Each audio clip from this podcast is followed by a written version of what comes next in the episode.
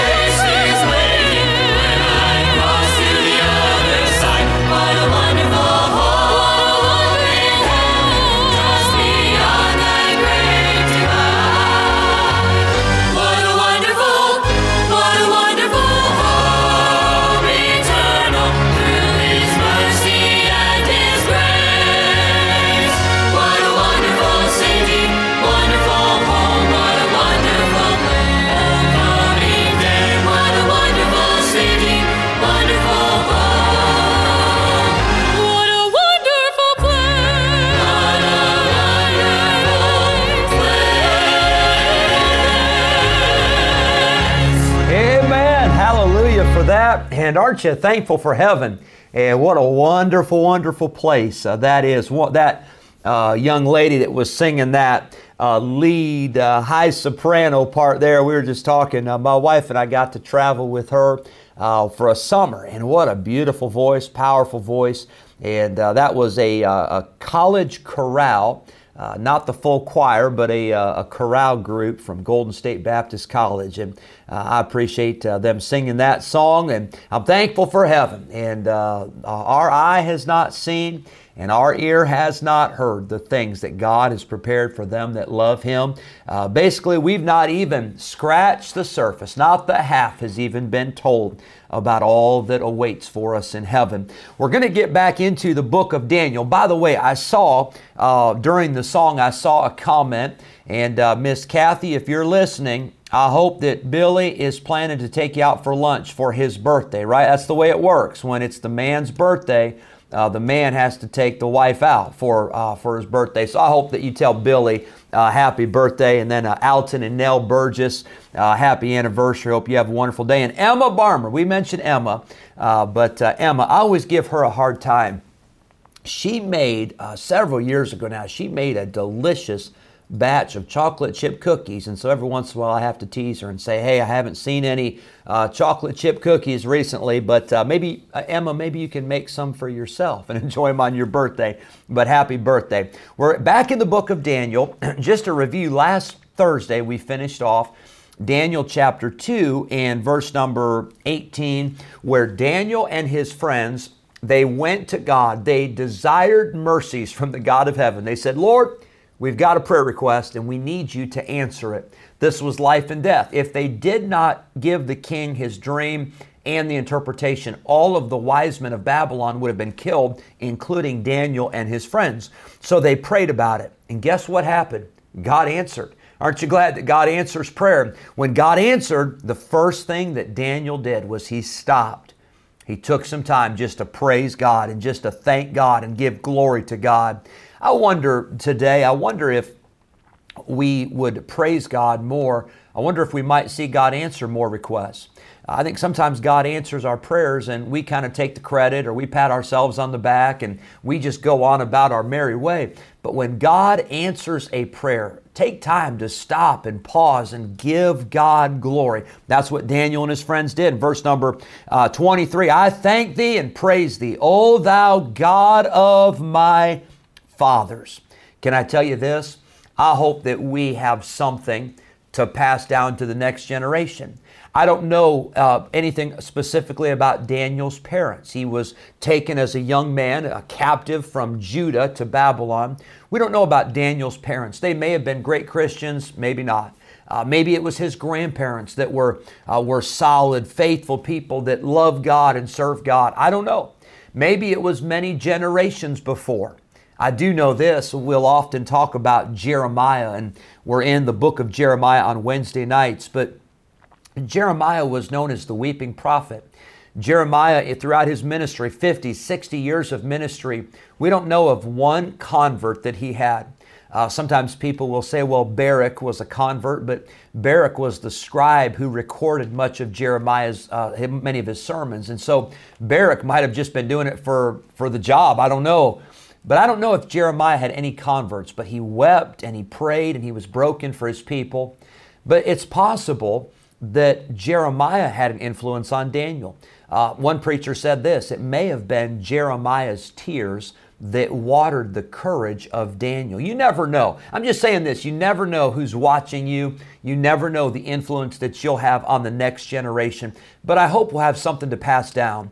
And I hope the next generation will look back to us and say, I want that kind of Christianity. I want a Christianity that's real and that's genuine. But uh, Daniel said, I want to praise God, the God of my fathers. He's not just my God, but He was the God of my fathers. I want to say this God gave Daniel wisdom and might, and God can do the same for you. I need wisdom today. I need strength today. And God can give me wisdom, God can give me strength, and God can do it for you just like He did for Daniel. Verse number 23 I thank Thee and praise Thee, O Thou God of my fathers, who hast given me wisdom and might, and hast made known unto me now what we desired of Thee. for thou hast made known unto us the king's matter. I like this. Daniel gets the answer to his prayer. And then in verse number 24, he went in unto Arioch, whom the king had ordained to destroy the wise men of Babylon. He went and said thus unto him, Destroy not the wise men of Babylon, bring me in before the king, and I will show unto the king the interpretation. Now, how could Daniel have such confidence? You see, his life was on the line. The king had already commanded that the wise men would be killed because they could not tell the dream or the interpretation. Well, here's how Daniel was so confident. He was confident because he had a word from God. God spoke to Daniel. God gave Daniel the dream and the interpretation, and Daniel was confident to go to the king with that answer. You say, well, what, is, what does that do for us? How does that affect us? I'll tell you how it affects us. We have a word from the Lord as well. We've got the Bible, and we can have confidence and we can have assurance that God's word is true. We can stake our life we can stake our eternity on the fact that God's word is true. Verse number 27 The wise men, including Daniel, could not tell the king his dream. You see, our wisdom is not in ourselves, our wisdom is not in our ability. As a matter of fact, when we think we're smart, that's when we are announcing to the world that we are very foolish. Romans 1, the Bible says, professing themselves to be wise, they became fools. Uh, our wisdom is not in ourselves. Our wisdom comes from God. Verse number 28, Daniel said this. He said, But there is a God in heaven that revealeth secrets. I'm glad that that same God that Daniel talked about is still God today, and He is eternal. He is everlasting. He has not diminished His power, He has not relinquished His authority. He is still on the throne, and He is in control. Hallelujah for that. There is a God in heaven. He reveals secrets. And he showed the king, Daniel said, what would be in the latter days. That word latter, L A T T E R, uh, literally means the end. God showed Nebuchadnezzar what was going to be in the end, what was coming in the future. You know, we have that same benefit today. Now, it's not from a dream or a vision that you had last night, but God has given us the revelation. God has given us the revealing or the unveiling. Literally, it means to pull back a curtain. And God has given us the prophecies of especially the book of Daniel and especially the book of Revelation. And God has showed us what is going to happen in the end. You see, I'm not worried about today and I'm not worried about tomorrow because I know how it's all going to end. People are panicking today uh, over a, a, a virus. People are panicking over a government. People are panicking over an economy. And people are panicking over what's going to happen with this weather and what's going to happen uh, with this country and what's going to happen with this situation. I don't know all that's going to happen with those things, but I know that God's in control. And I know how it's going to end. I know that someday I am going to breathe my last breath and I'm going to be with the Lord and I'll be with the Lord forever. Or if before I die, Jesus comes back and that trumpet sounds, I'm out of here. I know I'm not going through a tribulation period. I know that I'll never have to face a lake of fire because I've been born again. I'm glad I know that we are on the winning side. I know what's going to happen. The end times have already been revealed to us in the Word of God. And that's how, as Christians, we can face tomorrow because we may not know what tomorrow holds, but we know who holds tomorrow. We are more than conquerors, not because of who we are, but because of who Christ is. I want to encourage you today. We'll finish up tomorrow. We'll probably finish up Daniel chapter 2.